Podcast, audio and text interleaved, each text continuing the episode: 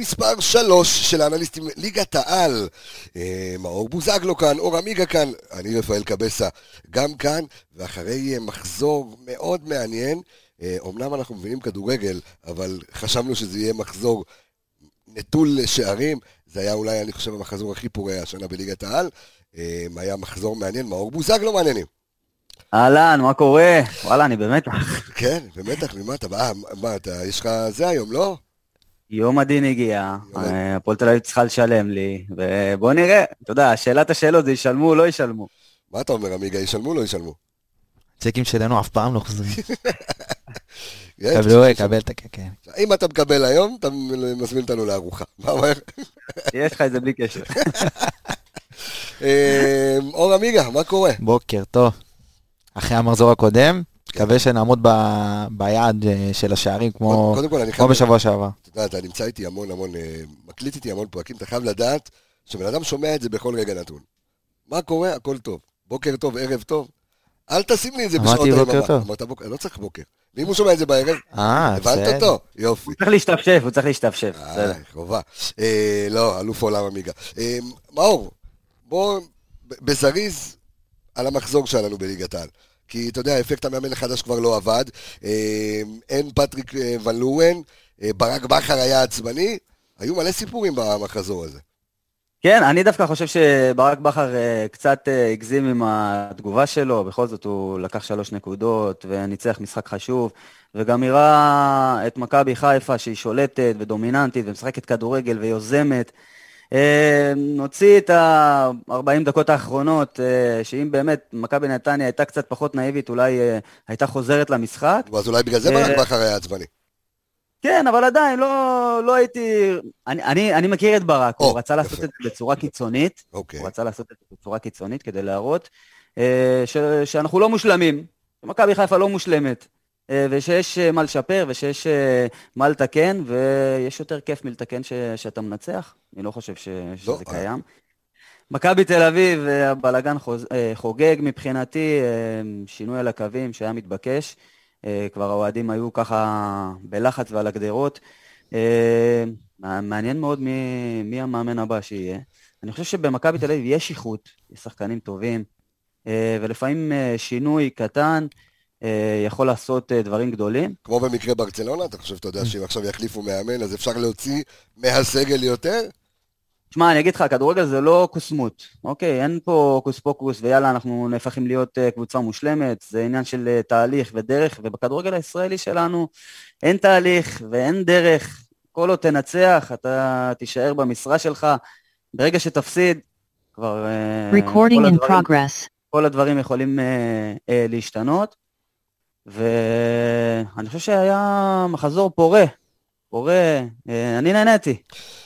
עמיגה, אה, אתה היית שם כשברק בכר היה עצבני, אה, אתה רואה פטריק ולואן, אנחנו מיד ניכנס לכל המשחקים שמחכים לנו במחזור הזה. יש משחק, משחקים אטרקטיביים יותר, אטרקטיביים פחות, אבל כמו שראינו בליגת העל, שערים לרוב, וה, והכדורגל הישראלי יודע לייצר. מחזור של הפתעות. כן, מחזור של... מחזור של הפתעות עם אשדוד מנצחים בבלומפילד את מכבי תל אביב, וקריית שמונה מנצחים את סכנין בחוץ. אה, באמת מחזור, אתה יודע, פה פתאום נותנים שלישייה, לא נתנו שלישייה מאז... אה, מאז שמאור נראה לי שיחק, אה, אז בוא נגיד הרבה הפתעות היו המחזור הזה. אני דווקא מאוד התלהבתי לראות כדורגל טוב, אם זה מכבי נתניה, אם זה אשדוד שבאות למשחקי חוץ מאוד קשים, ועדיין מנסות להציג את הכדורגל שלהם ומשחקות כדורגל חיובי והתקפי, וזה מה שאנחנו רוצים לראות. אני מקווה שהמגמה הזאת תימשך ואנחנו נראה גם הרבה שערים במחזורים הבאים. טוב, בוא, בוא נתחיל. אגב, כן. הפועל, תל אביב אה, מאוד מפתיעה אותי, אה, גם בהתנהלות שלה, בשקט התעשייתי, כי תמיד כשהיה איזה רעש מסוים, אז היינו רואים uh, תגובות מצד uh, הבעלים, מצד uh, השחקנים, היה קצת uh, כל מיני טריגות כאלה ואחרות, ופתאום, גם, גם בזה שאני, סתם דוגמה, ניצחתי בבוררות, לא ראינו אף תגובה. איך אתה מסביר את זה? איך אתה מסביר את זה? יכול להיות שהם הבינו שאין להם מה להגיד, ומצד שני זה עושה, זה משפיע מאוד על השחקנים. השחקנים מתרכזים בעיקר, וזה איך להביא את היכולת שלהם לידי ביטוי, ומגיעים בראש נקי. ורואים תוצאות, שמע, מגיע להם כל הכבוד על זה. כן, הפועל תל אביב מסתמנת באמת כהפתעה מקצועית לפחות במחזורים כן? עד, עד כה. שמע, היא בצמרת. כן, וכדורגל, בוא, היא מנצחת בזכות, לא בחסד. כן, אני חושב שהם מצליחים להוציא אה, את המיטב מהסגל שיש להם. יש להם סגל איכותי, אנחנו רואים את רוסה מתחיל לפרוע שטרות, ואם זה המגנים שלהם, שתמיד דיברנו שאם יש חלק איכותי בהפועל תל אביב זה המגנים. פתאום ורד מתחיל לכבוש, החלוצים נכנסים לעניינים. שמע, יש להם סגל אה, טוב. אני חושב שיש... להאמין בעצמם. כן, כן, ברור. זה, אבל אני חושב שכן הם יכולים ל... לא לרוץ בצמרת עד סוף העונה, אבל אם הם יעשו פלייאוף עליון זה יהיה יופי של הישג מבחינתם. טוב, שבחלק המנטלי גם יש לזה חשיבות. אה, בואו נרוץ אה, למשחק הראשון, מכבי נתניה, הפועל באר שבע. אז היה איזשהו שלב ש... שראינו, באמת, כמו שאמר מקודם מאור, ב-40 דקות האחרונות במפגש של מכבי חיפה מול מכבי נתניה, ראית את מכבי נתניה משחקת כדורגל ומשחקת יפה, מגיעה להמון מצבים של אה, אה, שני שחקנים על אחד, שלושה שחקנים על אחד, עבדו מאוד מאוד יפה. אה, גם בן אילם, אתה יודע, ניסה לשנות שיטות משחק כל הזמן, אבל הוא קיבל את השערים מוקדם מדי בשביל להפתיע את מכבי חיפה, והפועל באר שבע זו אופרה אחרת. אז משחק אחד היה אפקט המאמן החדש, במשחק השני האפקט הזה פחות עבד. אה, עדיין אבל רואים השפעה של אה, בן אילם ורואים את האנרגיות שלו מוקרנות מה, מה, מהקווים לתוך הדשא. אה, אני מאוד אוהב, אתה יודע, לזכותו של בן אילם גם היינו במסיבת עיתונאים אחרי כן. המשחק. לזכותו היה משהו בא והוא אמר דוגרי, אם הייתי בא לפה ומסתגר, סביר להניח שככה או ככה הייתי מפסיד. באתי לפה, רציתי לשחק את הכדורגל שלי, גם לשמח את הקהל, גם בסופו של דבר גם הם יכלו להוציא איזושהי תוצאה טובה, אתה יודע, למרות היכולת הפושרת של מכבי חיפה, הם כן הציעו כדורגל שהם יכלו גם, אתה יודע, אם הם יצאו מאוכזבים מתוצאה כזאת בסמי עופר זה אומר הכל, כי היכולת שלהם כן הייתה אה, ראויה לפחות, אתה יודע, בעיניי, לתיקו, אבל אה, תשמע, בן אילם עושה יופי של עבודה כרגע. אני חושב שיש לו סגל מאוד איכותי, יש לו חלק קדמי מצוין, קצת בעיות בהגנה, יש לו כמה, סליחה, כמה חיסורים, אבל בעיניי הם יכולים לרוץ מאוד חזק. השאלה, מאור, אם אה, באמת יכולה להיות השפעה של מאמן בטווח כל כך קצר. קודם כל ברמת האנרגיה, ברור. אה, רואים אה, נתניה שהיא מוטיבציה מאוד גדולה, אה, קבוצה שהיא רצה המון, משתדלת לשחק אגרסיבי ומשתדלת לשחק כדורגל.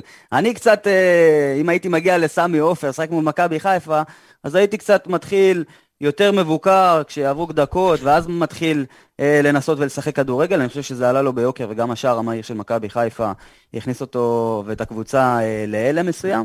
אבל uh, במכבי נתניה יש המון פוטנציאל, שחקנים שבאים בעיקר לשחק לרגל, פחות לעומק, uh, וזה קצת מזכיר לי את, ה, את, ה, את הקבוצות של אשדוד מפעם, כל השחקנים, uh, המאוד כישרונים, שמג...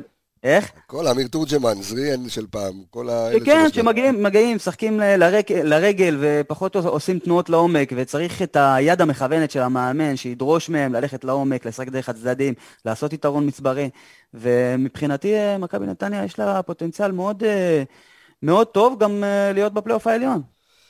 על אף הפתיחת עונה פחות טובה. כן, על אף הפתיחת אתה רואה, אתה רואה קבוצה, אבל היא, היא פוגשת עכשיו, אני, מאוד מעניין אותי גם המפגש שיהיה, אנחנו מיד ניתן את הנתונים על שתי הקבוצות, אה, כי הפועל באר שבע, אתה יודע, הולכת בגאון אה, כרגע במעלה הטבלה, רמזי עבד רמזי, רמזי ספורי, כך אתה יודע, אה, נותן גם את הגיע, הגיע לעונה, הגיע. הגיע, הגיע לעונה הזאת. העונת השאלה... כמה דיברנו על חוסר יציבות מצד רמזי ספורי. כן. ואמרתי תמיד שאם הוא יעשה את הקפיצת מדרגה שלו, ברגע שהוא ישמור על יציבות מסוימת. ובאמת, מתחילת העונה... אה, הוא מנסה לשמור על יציבות, והוא גם מביא יכולות, ונותן גולים, וסוחף את הפועל באר שבע, והוא נהנה. אני, לי מרגיש שהוא נמצא במקום טוב בקריירה שלו. אה, גם קיבלו אותו כמו שצריך, גם הוא נמצא במקום אה, שיודע ומתאים את עצמו לרמזי ספורי, ורוני לוי מאמין בו, שזה מאוד מאוד חשוב לשחקן. אז זהו, אז אנחנו דיברנו על זה כבר כמה פעמים, על זה שרוני לוי יודע להתאים את עצמו למשחקים ספציפית, ומכבי נתניה מצד אחד זו קבוצה שבאמת, על אף שהיא קבוצה... אה, שאין לה, מטרות אליפות, לפחות לא בשנים האחרונות, או אולי שנתיים, שלוש קדימה, לך תדע מה יקרה לאחר מכן. אמ, וזו קבוצה שמשחקת פתוח, עם שחקנים סופר מוכשרים, פרפגו יגון, וראינו, אתה יודע, יניב מזרחי, כן, זלטנוביץ'. זלטנוביץ', ויש להם שחקנים מאוד מאוד מוכשרים, אמ, והם ישחקו פתוח. השאלה אם הפועל באר שבע תעניש אותם, או שאתה יודע, המפגש, מעניין אותי איך ייראה המפגש בין רוני לוי לבין אילם דווקא. אגב, אני חושב שבן אילם אה, אה, יעשה את השיעורי בית שלו, ולא יגיע כמו שהגיע למשחק מול מכבי חיפה. אה, יגיע קצת בצורה יותר מבוקרת, ויתחיל את המשחק בצורה יותר מבוקרת, יותר... אה, ינסה לשלוט במרכז השדה, פחות כדורים ארוכים. ותשמע, כשאתה משחק נגד קבוצות כמו מכבי חיפה והפועל באר שבע, ש... שיוזמות ותוקפות, ואתה צריך לדעת להסתגר נכון ולצאת להתקפות מעבר, פה אנחנו צריכים לראות את מכבי נתניה מאוד דרוכה, משחקת אגרסיבי. אגב, הפועל באר שבע ומכבי נתניה, יש שנאה מאוד מאוד גדולה בין שתי הקבוצות האלה. בגלל שבאר שבע הורידו את נתניה ליגה לפני כמה שנים. נכון. נתנו להם במחזור האחרון, הורידו אותם ליגה, מאז שנאת מוות בין המועדונים, אה, באמת ברמה כזאת. הפועל תל אביב, אה, סטייל הפועל תל אביב בית"ר ירושלים? זה כאילו הקלאסיקו, הקלאסיקו, רק ש... וואלה. כן, כן, ממש, האוהדים של נתניה נגיד שונאים את הפועל, ממש. אה, אז הולך להיות פה ערך מוסף, אה, עוד ערך מוסף, בוא'נה, איך לא ידעתי את זה. אה, מה קרה לך? באמת? בטח, מה יש לך? אתה לא מעורה. הלאה, מה זה לא מעורה? לא מעורה בכלל אם כך. אמ, אבל אתה אמרת איזה משהו מאור, שמכבי נתניה תבוא ותצטרך להיות אגרסיבית. שים לב שמכבי נתניה היא הקבוצה שמבצעת הכי הרבה טאקלים בליגה. היא עשתה 277 כאלה. אמ, ומכבי נתניה היא הקבוצה ששלפו נגדה הכי הרבה כרטיסים צהובים העונה. 25 כאלה. ומכבי נתניה היא הקבוצה שמבצעת הכי הרבה עבירות בליגה, זאת אומרת, מכבי נתניה אגרסיבית. זה מה שמאור אמר, בדיוק, על הקטע הזה של הלחץ הגבוה. תצטרך להיות אגרסיבית מול הפועל באר שבע. כן, כשהם יוצאים ללחץ גבוה, ואתה יודע, אתה לפעמים קצת מופקר בחלק, בחלק האחורי כשאתה יוצא ללחץ, ואתה יודע, אתה עומד נורא גבוה, אה, אז כן, אתה צריך לפעמים לעשות עבירות שעוצרות מתפרצות, עוצרות התקפות מעבר נגדך. אני חושב שמבחינת הגדולות, לבוא ולשחק נגד מכבי נתניה, מבחינת הסגנון שלה, זה יכול להיות הכי מתאים להם בעולם. אתה יודע, קבוצות ש... קבוצה שבאה ועומדת גבוה ונותנת המון שטח ולהתקפות מעבר, וראינו את זה, מכבי חיפה בשתי התקפות מעבר, שלוש, ארבע התקפות אפילו שעשו בחצי הראשון, היו, יכולות, היו יכולים לגמור את המשחק. אה, מבחינת הפועל באר שבע, אני כן רוצה לראות משהו אחר, כי על אף, ה, אתה יודע, זה שהם מקום ראשון, יש ביקורת uh, מצד האוהדים. אז זהו, מאור, תסביר לי, את ה... יש ביקורת קשה, דרך אגב, אה, לאוהדי הפועל באר שבע על רוני לוי, ואני מזכיר לך, שאי שם בשנת 2003-2004, אה, אוהדי מכבי חיפה שרו לרוני לוי, אליפות בלי מאמן. אה, אתה יודע, יש משהו בסגנון משחק של רוני לוי שהוא ככה פחות סקסי? שמע, קודם כל אני חושב שאוהדי הפועל באר שבע צריכים להבין שזה לא התקופה אה, עם השחקנים שאנחנו היינו בתקופה שלי. אה, שלקחנו את האליפויות ואת הסגנון משחק, שבאמת ידענו לפני המשחק כמה הולך להיגמר וכמה ואיזה תצוגת כדורגל אה, אנחנו הולכים לתת. אה, רוני לוי היום נמצא בסוג של לחץ בריא מבחינתו, גם מבחינת המערכת, האוהדים מצפים שישחק כדורגל, ובעצם רוני לוי זה רוני לוי. גם 1-0 זה 3 נקודות, הוא יכול לקחת את התואר גם בלנצח 1-0 קטן, ו... אני לא חושב שמישהו יכעס על זה, מבחינת האוהדים. לא יכעס, אבל כן הם מצפים למשהו אחר, ואני חושב שיש לו סגל שהוא יכול להוציא ממנו קצת יותר. כן, אתה יודע, אבל, אבל אני, אני, מצד אחד אני מצליח להבין אוהדים כאלה, אני זוכר את זה עם אוהדי מכבי חיפה אחרי עשור שלא לקחו אליפות. אז לצפות עכשיו לכדורגל, בוא, אתה יודע, יש לך משימה, עונה לאחר מכן, הפועל באר שבע מבחינת, מבחינת האוהדים שלה. המטרה של המועדון, המטרה של רוני לוי, המטרה של כולם, זה לקחת אליפות. זה, זה ממש משנה איך? אגב, אני חושב שבשבועות האחרונים משהו השתנה, אה, כאילו פתאום הם התחילו להאמין בעצמם יותר, שהם מסוגלים. אה, בשפת גוף של אה, רוני, הוא אומר, חד משמעית, אנחנו עוצמתיים, אנחנו איכותיים. זה לא סוד שהפועל באר שבע היא קבוצה איכותית. השאלה, מבחינת הציפיות, אם יש תיאום בין, בין מה שהשחקנים מאמינים לבין מה שהמאמן רוצה. והכדורגל, אתה יודע, הכדורגל, אנחנו עדיין יחסית בתחילת העונה. אז ככה שאני חושב שיש עוד המון המון משחקים אה, לבוא ולתת תצוגות. אני חושב שעכשיו זו התקופה הכי קריטית לקחת ולשאוב נקודות. בדיוק, אמרנו, הפועל באר שבע, אה, תמיד אני, דעתי על שהקמפיין האירופי שלה נגמר מוקדם, זה יעשה לה רק טוב. אה, כי הסגל שלה בעיניי, הממוצע גילאים, ואתה יודע, כל כן, ה... כן, אבל יכול להיות שזה גם יעשה רק, כמו שמאור אמר לפני שני פרקים. דווקא אני פחות מסכים עם זה, כי הפועל באר שבע נבנתה לכמה מפעלים בו זמנית, והביאה המון המון שחקנים. ליצור תסכול? עכשיו שמשחקים במפעל אחד, אז uh, כולם רוצים לשחק, ויש חלק שמתאכזבים שלא משחקים, וזה יוצר סוג של מרמור ומתח. ורוני צריך, אתה יודע, כל הזמן ללכת בין הטיפות האלה. אם, אנחנו מסתכלים על הפועל באר שבע, אז יש לה קודם כל, uh, מסתמן לפי המספרים לפחות, לפי הנתונים שלנו, שזו קבוצה מאוד מאוזנת. אז שימו לב שקודם כל הפועל באר שבע מצד אחד כובשת הכי הרבה שערים בליגה, ביחד עם מכבי חיפה, 12 שערים. באר שבע היא סופגת הכי פחות בליגה, ספגה הכי מעט שערים בליגה, רק ארבעה שערים אה, עד כה. הפועל באר שבע גם קבוצה שקיבלה הכי הרבה פנדלים עד עכשיו, ארבעה פנדלים שרקו לזכות הפועל באר שבע, קיבלה הכי הרבה עבירות בשליש של היריבה, היא הקבוצה שמבצעת הפועל באר שבע הכי הרבה לחץ גבוה בשטח היריב. זאת אומרת, הפועל באר שבע מאוד, אתה יודע, אולי המכבי תל אביב, מכבי חיפה שנתפס בראש של כולם, הפועל באר שבע חוזרת. הפועל באר שבע חוזרת, יש לה כלים לחזור. אני כן חושב שתהיה להם בעיה, כן הם משחקים, אתה יודע, אם אמרת לחץ גבוה, אז זה מה שאנחנו נראה מהפועל באר שבע. בעיניי יש... זה, זה יש... מאוד מאפיין את רוני. בדיוק, כן. לחץ גבוה, אחרי עיבוד כדור, מאוד מאפיין את רוני לוי. כן, אבל... זה בין... הדרישות שלו תמיד היו באימונים. כן, אבל הבעיה בעיניי בהפועל באר שבע תהיה שהם יצטרכו להחזיק את הכדור, ואז לפתח את ה... אתה יודע, לעשות אתה יודע, תבניות מסודרות והתקפות, אה, לבנות התקפות מלמטה. אני חושב ששם תהיה, שם כרגע לפחות הבעיה של הפועל באר שבע. אה, כשאיתן טיבי יחזור מהפציעה וראינו אותו לאט לאט ככה מתחיל להתאושש ודור מיכה התחיל להיכנס לעניינים, שחקנים שיודעים להחזיק את הכדור, גם במכבי תל אביב ראינו אותם, אה, משחקים התקפות מסודרות. בעיניי זה הנקודת מפתח שהפועל באר שבע תצטרך לדעת לפצח הגנות, הגנות צפופות. ודרך אגב, הפועל ירושלים, ששיחקו נגד הפועל, תכף אנחנו ניגמר, כן. באו והציגו כדורגל לא רע בכלל, גם בטרנר. חשוב לציין את זה, גם נגד מכבי חיפה, גם נגד הפועל באר שבע, זו קבוצה שבאה ומשחקת כדורגל, לא משנה איפה. אה, וכיף אבל... לשמוע, אתה יודע מה, אתה מאמן שלהם גם אחרי משחקים, מדבר דוגרי ואומר את האמת בפנים. שהוא לא מתבייש לבוא ולשחק כדורגל, הוא דיבר על המשחק שלהם נגד, תכף אנחנו ניגע בפועל ירושלים. אבל, אה, אבל אה, גם מאור יגיד לך, ו... שאתה יודע, עם כל הכבוד לזה שצריך לשרוד. כדורגל, אתה צריך לשרוד, וזה לא תמיד יעזור לך יותר מדי. אם אני מסתכל על שני שחקנים בעצם שיכולים, שהם הברומטרים של, של הפועל באר שבע ומכבי נתניה, אז מצד אחד זה בריירו, ומהצד השני זה איגור זלטנוביץ'. אז אה, איגור זלטנוביץ' הוא אה, הכי אה, הרבה בליגה במאבקי אוויר, בריירו הוא השחקן שמתקל הכי הרבה בליגה, גם מתקל וגם עם תיקונים מוצלחים. יש לו 38 תיקונים מוצלחים, מיד אחריו איגור זלטנוביץ', גם כן עם 29 תיקונים מוצלחים.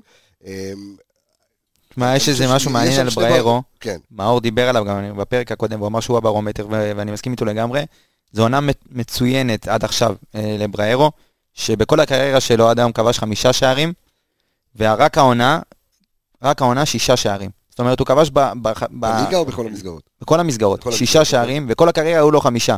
זה רק מראה לך כמה הוא, אתה יודע, כמה הוא לקח את ה... אני חושב העונה הראשונה, העונה הראשונה מבחינתו הייתה עונת הסתגלות, אה, אתה יודע, להתאים את עצמו למועדון, לדרישות, ללחץ של הקהל. אה, והעונה השנייה תמיד אה, היא הרבה יותר נינוחה, היא הרבה יותר עם ביטחון, מגיעים שחקנים הרבה יותר איכותיים. מגיע, אתה יודע, מאמן שהוא אומנם היה שנה שעברה, אבל גם לא לקח זמן להסתגל לקבוצה הזאת וללחץ שקיים בה. ועכשיו אה, הוא קוצר את הפירות.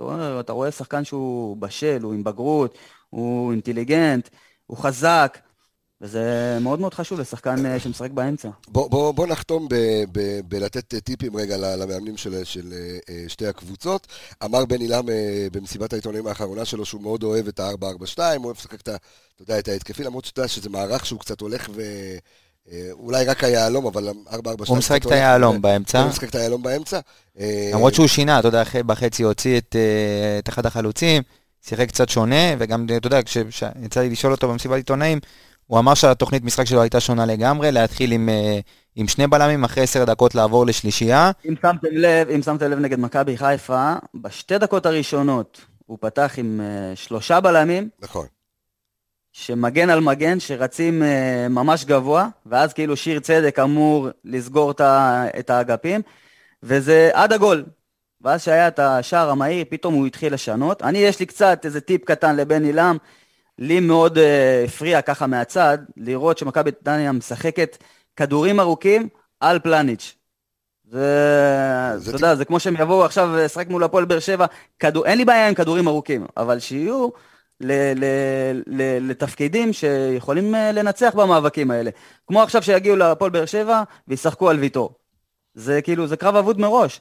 למרות שאני חושב שיניב מזרחי, אה, כאילו, מי שמכיר את יניב מזרחי מהליגה הלאומית, זה חלוץ תשע, קיר, יודע להוריד יפה, אה, אבל כן, שמע, מול פלניץ' קשה מאוד לנצח, ואני חושב שהסגנון הזה פחות עבד. אה, תשמע, הם יצטרכו להביא איזשהו משהו אחר. אז זהו, אז מה אתם ממליצים אה, שניכם, כאילו, לבן אילם או לרוני לוי לשחק, אה, רוני לוי לשחק 4-3-2-1? 4-2-3-1. סליחה, 4-2-3-1, ובן אילם ראינו שהוא, אתה יודע, מנסה לגוון אולי שנתיים במכבי חיפה, במחלקת הנוער, אתה יודע, שמקבלת לפעמים קצת הוראות מלמעלה איך לשחק ומה שיטת המשחק. איך, איך כדאי להם לשחק אחד נגד השני? בסוף, בסוף הדבר הכי קשה לעשות זה שאתה משחק נגד קבוצה שמצופפת ובונה על התקפות מתפרצות וכדורים ארוכים. אה, אתה חייב לדעת ליזום, חייב ליצור תבניות באגפים, אה, ליצור אה, יתרון מספרי, אם זה המגנים שעולים והקשרים שצריכים לתת קרוסים לרחבה. והרבה מאוד שחקנים ברחבה בסוף יעשו את העבודה והלחץ יעשה את שלו מבחינתי, מבחינת הפועל באר שבע. מכבי נתניה לדעתי צריכה לשחק קצת יותר אה, על הארץ, פחות אה, כדורים ארוכים, יש להם שחקנים לא ממש גבוהים, אבל מאוד טכניים, מאוד כישרוניים. וזה מבחינתי הטיפ לבן עילם. הימורים רבותיי, כן, אה, מפגש מעניין, אני, אני, הפעם אני לא רואה את הפועל באר שבע מנצחת. אני רואה תיקו במשחק הזה. תיקו? תיקו רב שערים, 2-2. באמת לקחת לי, אה, אבל אוקיי. אה, אני, אתה יודע... יהיו שערים, משחק מאוד מסקרן, מאוד מעניין, הרבה מאוד קהל, וגם שנאה בין שתי הקבוצות. שנאה ספורטיבית, כן. אבל אני, אני הולך כאן עם הפועל באר שבע. 2-1. אני הולך עם נתניה. אתה הולך עם נתניה דווקא, הפתעה. כן, כן. 2-1, 2-1 לנתניה. יפה, מעניין, מעניין מאוד. Uh, טוב, בואו נעבור uh, לקבוצה הבאה שלנו, uh, לשתי הקבוצות הבאות שלנו. Uh, מ"ס אשדוד uh, מול uh, מכבי חיפה, משחק בית של אשדוד. Uh, מ"ס אשדוד בניצחון הירואי, אבל אתה יודע, זה מצחיק, כי, כי, כי אמרנו את זה על מכבי נתניה שניצחה 4-2 את מכבי תל אביב, ועכשיו מ"ס אשדוד מנצחת 2-0 מכבי תל אביב אחרי אה, אדום שסופג אה, שרן יני. ומ"ס אשדוד אה, עם זריקת ביטחון מטורפת מאור אחרי, אחרי הניצחון הזה על מכבי תל אביב, או שאתה אומר לי, תשמע, על מכבי תל אביב זה לא חוכמה לפחות, לא מה שקורה עד עכשיו. לא, קודם כל ניצחון גדול מבחינת אשדוד, אבל גם ראינו את מכבי נתניה שמנצחת את מכבי תל אביב ואז מגיעה למכבי חיפה, כן. קצת פחות מוכנה. כל משחק צריך להתרכז ולבוא להתכונן אה, לגופו. אה, מצפה להם משחק מאוד מאוד קשה, אה, אבל זה משחק בית, וכמה שאנחנו יודעים שי"א הוא איצטדיון ביתי כן, כן. וקשה, לדעתי אחד המגרשים היותר קשים שיש לנו בליגה. שרפי נידה לא... לך מצד אחד, וזה יושב לך מצד שני, וצרחות וזה, זה ביתי, הכי ביתי שיש. לא ביתי כן, בגלל כן, הקהל. באמת, לא פשוט, לא פשוט לשחק שם. אשדוד לא מביאה, לא מביאה יותר מדי קהל, אנחנו נראה שם אה, את הרוב אה, אוהדי מכבי חיפה. אין צידוק, אין, אין, אין, אין קיום, אין צידוק לקיום המגרש הזה על פני האדמה. יש המון כאלה בארץ. אני חושב. גם קריית שמונה. אתה יודע איזה עלייה יש בחצי, במגרש עצמו? נו, כן, באמת? כמו בפרויד. בוא'נה, אני לא, לא מבין איך עיריית אשדוד. עזוב, זה לא רק עיריית אשדוד. עיר ואם בישראל, תעשו מגרש רבאק. גם יש המון מגרשים כאלה בישראל. מתכננים, מתכננים. אה, יופי. בוא נראה, תשמע, אני מקווה באמת, מגיע לליגת העל מגרש יותר ראוי לקבוצה כזאת, שבאמת, אתה יודע, נמצאת גם, עושה עונות יפות.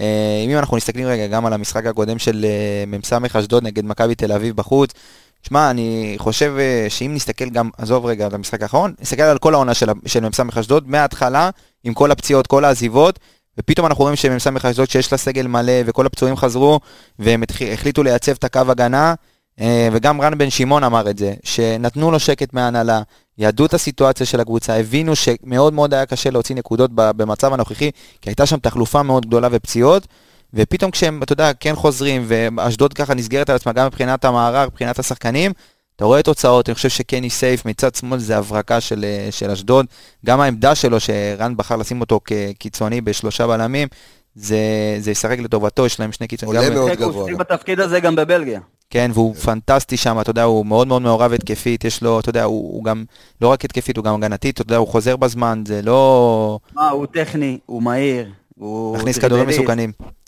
יש לו כדורים מסוכנים. אז, אז, אז איך שחקן הוא, כזה... הוא מאוד אינטנסיבי במשחק שלו. אז איך שחקן כזה מתגלגל לאשדוד?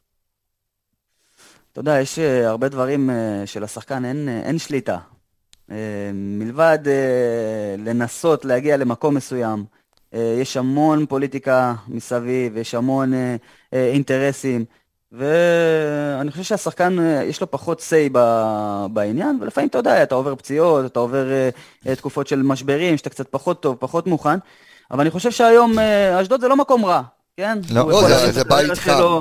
בית חם בשביל לקבל... לגמרי, כן. מקום שנותן שקט, כמו שרן אמר, ויש לך גם מאמן כמו רן בן שמעון, שהוא גם נותן לשחקנים כישרוניים את החופש פעולה, את היצירתיות, ובאשדוד יש אה, המון, אה, המון פוטנציאל, שחקנים אה, גם צעירים מוכשרים וגם ותיקים ש, שרוצים להשתלב כמו שצריך, ותשמע, אנחנו רואים פה... אני... איך? אני אומר, אני חושב שלהבדיל ממאמנים אחרים, רן בן שמעון, מעבר להיותו מאמן, זה גם אה, בן אדם שגם יכול לתת ערך אה, אחר לשחקן.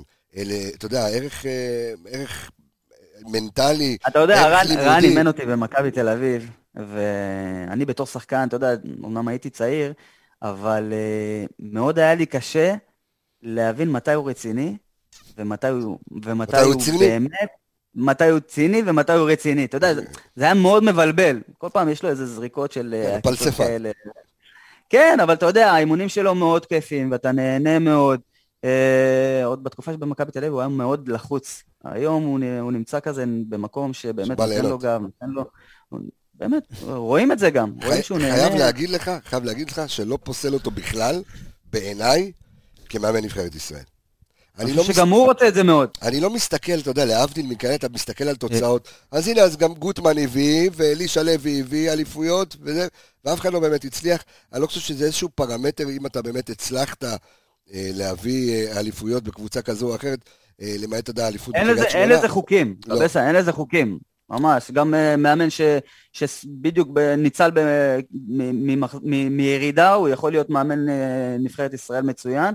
אבל אני חושב שזה פה, כרגע זה לא, לא יודע עד כמה זה רלוונטי, אבל uh, אין ספק לא, שרואים שרן אני חושב, לתחושתי, לחשיבתי, אני חושב שהוא, אה, אתה יודע, הוא מאמן מודרני. יש לו גם ניסיון בנבחרות. כל עולם הווידאו, והוא עובד עם, איך? הוא אימן את נבחרת קפריסין. נכון, אימן את נבחרת קפריסין, אין ספק, אני חושב ש... לא יודע, לדעתי.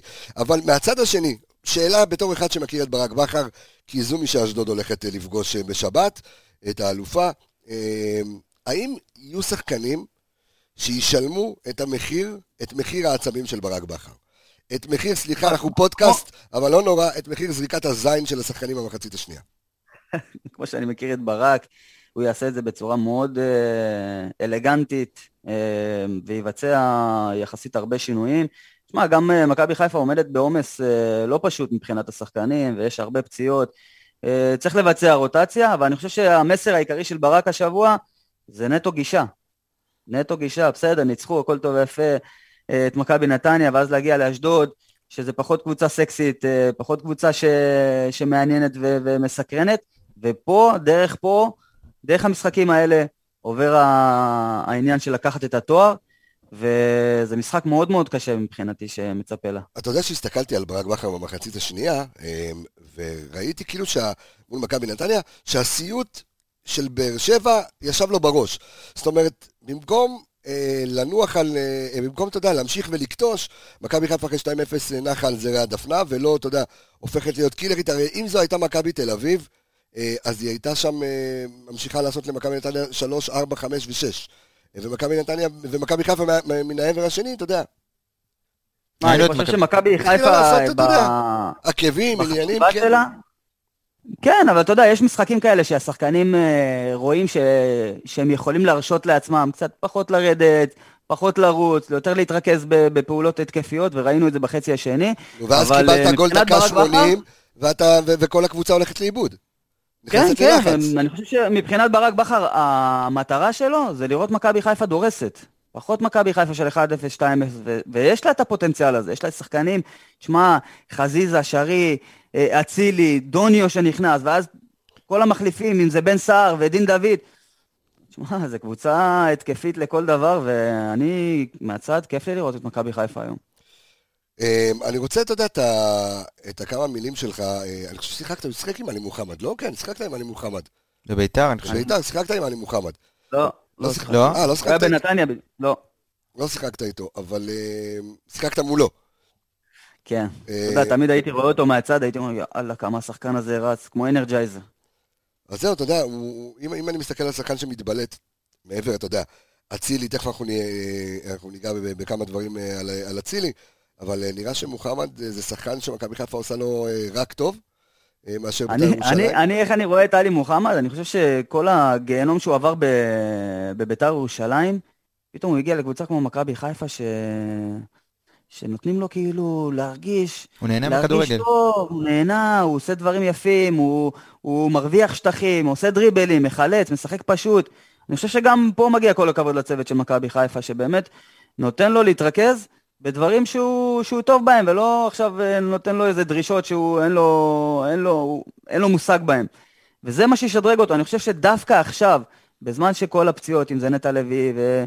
ואתה יודע שיש, אה, שיש לך אה, הזדמנות, אתה צריך לקחת אותה. ומבחינתי, עלי מוחמד, הוא צריך לעשות את הקפיצת מדרגה שלו בזמן שאולי הוא ייתן את האקסטרה. מה זה האקסטרה? שיצטרף מקו שני, שאולי ייתן מספרים, פתאום איזה בישול, איזה גול. תסתכל רגע, תסתכל רגע, עמיגה, על הנתונים שלו, אה, כנס לאינסטאט, וזה הזמן לומר תודה רבה לאינסטאט ישראל שלנו וחגי אורון, שנותנים לנו את האינסטאט לפודקאסט שלנו. כמה בעיטות לשער יש לעלי מוחמד העונה? כי לפני שני משחקים עמד על אפס בעיטות, אמנם במשחק... לא, עדיין אפס. עדיין לא, לא אפס. אז יש פה היגיון לשחקן שהוא לא משחק שש לרוב, הוא משחק יותר שמונה מאור, ולפעמים, אתה יודע, בואכה עשר כי הוא עולה גבוה. יש היגיון שאחרי שבעה מחזורים הוא עם אפס בעיטות לשער? אני אגיד לך מה, או שיש שחקנים של אל תבעטו. תשמע, יש, יש שחקנים שבאמת אומרים להם אל תבעטו, תשחקו פשוט, חלץ את הכדור, תיתן פס, יש הרבה מאוד אה, שחקנים איכותיים למכבי חיפה, והכדורים צריכים להגיע אליהם. אני לא חושב שאלי מוחמד אה, היום צריך לבוא ו... ולבעוט מ-40 מטר, אבל יהיו הרבה משחקים אה, נגד קבוצות שבאות ו... ומשחקות מגעיל ומצופפות ומעבירות את הזמן, שכאן אנחנו צריכים לראות את היכולת של עלי מוחמד גם לבעוט מ... מ... מרחוק, ככה זה מוציא את ההגנה, ואז יהיו שטחים מאחורי ההגנה. אין לו עדיין בעיטה עונה. אין לו איזה קטע. יש לו בעיטה רק בנבחרת. אה, שלו. מזה, כן, בעיטה אחת כל לא העונה. אני לא בטוח שימדדו אותו לגבי ה... לא, לא, לא זה, זה סתם מעניין, אתה יודע, כי אני חושב שגם בשנה שעברה אה, היה שיח אה, מאוד, מאוד כבד על, על מכבי חיפה שהאמצע שלה הוא ללא מספרים, אוקיי? תסתכל על אמצע ללא מספרים, אני מוציא רגע את שרי כי אני מכניס אותו לתוך חוליית ההתקפה, אבל אה, אה, לא נטע לביא ולא רודריגז ולא אבו פאני, זאת אומרת, כמעט, לא, לא היו שם יותר מדי אה, מספרים, אבל כמו שמאור אומר, אולי בקבוצה שיש לך חזיזה, אצילי, שרי, דוניו, דין דוד, בן סער, וישחקו הנערים לפנינו, לא צריך. תשמע, אה, אני מסכים, שחקן שלא יודע לבעוט, הוא יכול לחפות את זה בדברים אחרים, ואם, קח דוגמא את הגול שראינו נגד סלאביה פראג במכבי חיפה. כן. אז עלי מוחמד לא בעט, אבל הוא כן הצטרף מדהים והוציא פס רוחב מה, מהקו רוחב של המגרש, הוציא, גול, אה, הוציא פס לדוניו לגול. אז כן זה דברים שאני מצפה, וכן זה דברים שהוא כן יכול לעשות, אתה יודע, הוא שבר שם אה, קו לחץ בדריבל, אז כן, אה, הוא יכול להיות משמעותי מבחינה התקפית, בתנועה שלו, בהצטרפות שלו מקו שני, גם אם הוא לא בועט, אפשר לעשות דברים אחרים. קבסה, גם, כן. גם uh, לשחק פשוט, זה מאוד מאוד קשה. כן. אתה יודע, לבוא לדרוש משחקן, רק תחלץ ותיתן לשחקני המפתח שלך, זה דבר שהוא לא, לא פשוט לאורך זמן. בקיצור, לשחק פשוט זה לא תמיד פשוט. נכון. לא פשוט להיות לא פשוט. לא פשוט להיות פשוט. אז בואו נסתכל קצת על הנתונים הקבוצתיים אה, בין אה, מ"ס אשדוד אה, למכבי חיפה. אז שימו לב שבמשחק האחרון נגד מכבי תל אביב, אשדוד שיחקה בשני מערכים. כשהיא התגוננה בשליש שלה, היא שיחקה במערך של 5-4-1. מכבי תל אביב באותו זמן, אתה יודע, ההולנדי פטריק משחק 4-3-3 ויהי מה, וככה היה, זה יצר יתרון מספרי באגפים לטובת אשדוד, ובהתקפה היא עברה ל-3-4-3 עם מגנים שתוקפים מאוד מאוד מאוד גבוה. רן בן שמעון, אתה יודע, חי את המשחק, והקרב בינו לבין ברק בכר מאור מעניין מאוד. בוא נגיד, זה, זה התלמיד ורבו, כן? כן, זה היה, הוא, לא הוא היה עוזר מאמן שלו בקריית שמונה אה, כשהם זכו באליפות. אחר כך התלמיד התעלה על רבו, כן, אבל uh, עדיין, זה, זה שני, אני חושב שזה שני מאמנים שמאוד חושבים כדורגל תוך כדי תנועה. מאוד רוצים לשחק כדורגל ומתאימים את עצמם גם לסגל שיש להם. אה, אשדוד יש לה סגל טוב עם שחקנים אה, מאוד יצירתיים, שחקנים צעירים.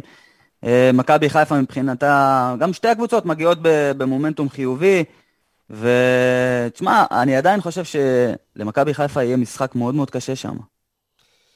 אז אם, אם ניתן את, אתה יודע, כל מיני נתונים שהם יתרונות וחסרונות לכל אחת מהקבוצות, אז שימו לב שחמישה שערים מתוך 11 השערים שספגה אה, אה, מ"ס אשדוד הגיעו דרך אה, מרכז ההגנה שלהם, שהיא נראית עדיין לא מטורפת, עמיגה. כן, זאת הבעיה העיקרית של אשדוד, ואני חושב שבגלל זה, רן, אם ראינו בתחילת העונה קצת אירופה וקצת אה, אה, בתחילת הגביע הטוטו, הוא שיחק עם קו 4, והבין שיש לו איזושהי בעיה במרכז ההגנה, ולאחרונה אנחנו רואים אותו בקו 3, אנחנו רואים אותו, משהו מאוד מעניין בעיניי, שהוא מוריד את נאור סבג, ששיחק את ה-10 אפילו, בוא נגיד בהפועל באר שבע, ולפני שהוא בא גם, פתאום אנחנו רואים אותו משחק בעמדת הבלם, בלם מרכזי, שזה משהו מאוד מעניין בעיניי. אה, כן, כמו שהם אמרו, כמו שהנתונים מראים, אשדוד קבוצת אגפים מאוד מאוד טובה, אם זה קני סייף מצד אחד וזוהר זה סאנו מצד שני. אה, מאוד נתונים ככה מעניינים. אחלה שחקן, שחקן עתיד של... הפועל אה, מ"ס אשדוד כן נכנסת מקום ראשון בליגה בכניסות לחצי של היריבה, מקום ראשון בליגה בכניסות לשליש ההתקפי, אבל מקום רביעי בליגה בכניסות לרחבה. אז יש איזה משהו שהם מגיעים לשליש ההתקפי, משהו שם קצת פחות אה, עובד. בעיניי, עדיין עמדת החלוץ, אם ראינו בשנה שעברה זה היה שגיב יחזקאל ודין דוד שהחליף אותו אחרי זה ב- בינואר כשהוא עזב לבאר שבע. שם גם יש איזושהי בעיה, אבל הצוות המסייע האלה שמשחקים בקישור, כמו שמאור אמר, הצעירים, ואם זה המגנים שתוקפים, אה, ועוז בילו בעיניי שהוא שחקן סופר מוכשר, אה, אז הם כן צוות מסייע טוב, צריך את החלוץ הזה שידע לתת את הגולים בסופו של דבר ולעזור להם להביא את המספרים גם. אה, כן, עוד כמה נתונים גם על אשדוד וגם על מכבי חיפה. אז מ"ס אשדוד חולקת את המקום הראשון ביחד עם הפועל חיפה, שים לב מאור, באיומים למסגרת. ומקום שני בליגה באיומים מחוץ לרחבה. הפועל חיפה זה עושה לה טוב, אשדוד זה עדיין לא עושה לה טוב. אה, אבל, אה, והיא גם מקום ראשון בליגה בדריבלים מוצלחים. אשדוד מדרבלת בערימות, 20 דריבלים למשחק. גם שנה שעברה עם אה, רועי גורדן, היא הייתה ממוקמת מאוד גבוה. 20 דריבלים מוצלחים למשחק. זה משהו שיכול לעזור לה נגד מכבי חיפה, כל הדריבלים האלה, זה יוצר עבירות ומצבים נייחים, ומשחררים מלחץ מסוים, וזה אחד היתרונות של אשדוד על מכבי חיפה היום. אז אה, טוב, מכבי חיפה, אז אה, מכבי חיפה נכנסת אה, לרחבת היריב 21 פעמים במשחק, מכבי חיפה מאוד מאוד מסוכנת. שימו לב, ה-XG של, של מכבי חיפה עומד על 13, ובפועל מכבי חיפה כובשת 12 שערים. שוב, נזכיר למאזיננו שמצטרפים אלינו מפרק לפרק, XG עמיגה, תן לנו את זה. מדד השערים הצפויים, לפי איכות המצב, איכות, אתה יודע, המצב שהשחקן עצמו מגיע, זה נמדד מאחוזים בין 0 ל-1. בוא נגיד ה-XG הכי גבוה זה 0.75, שזה פנדל. אה, ומכבי חיפה יחסית עומדת בממוצע של האקזי שלה. כן. כובשת מה שהיא אמורה, את המצבים שהיא מגיעה אליהם היא כובשת. אה, שימו לב למשל האקזי של היריבה מול מכבי חיפה, האקזי של היריבה מול מכבי חיפה היה אמור להיות, מכבי חיפה הייתה אמורה כביכול לספוג אה, עשרה שערים, ספגה בסך הכל שישה. לזכותו של ג'וש כהן. כן, זה גם יכול להיות.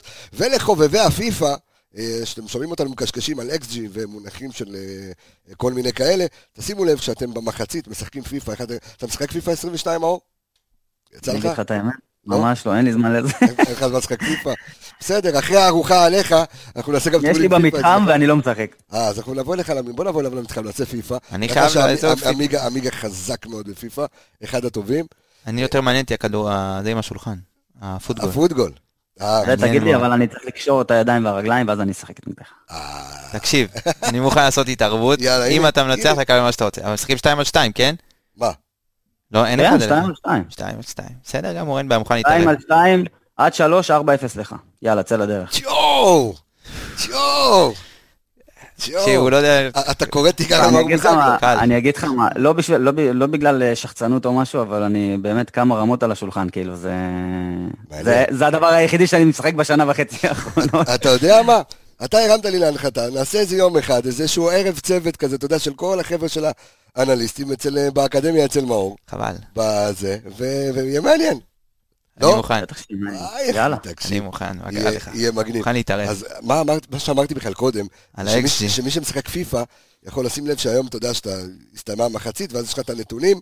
במשחק, שימו לב שפיפא הוסיפה בפיפא 22, הוסיפה את הפרמטר שנקרא expected goal, את ה-XG. Mm. אז מעניין ככה אתם יכולים אה, לראות. אה, אנחנו, כשאנחנו אנליסטים משחקים פיפא במשרד, יותר חשוב מה היה ה-XG מאשר תוצאה. אה, בואו נעבור, בוא נעבור להימור שלנו. עמיגה, מכבי חיפה ומסמך אשדוד. קשה מאוד בחוץ. אחד אחד. אחת אחת. כן. זגלוש? אני מבחינתי, כמה שזה קשה, זה, זה מבחינתי משחק מאסט למכבי חיפה, ואני הולך פה עם מכבי חיפה, 1-0 קטן.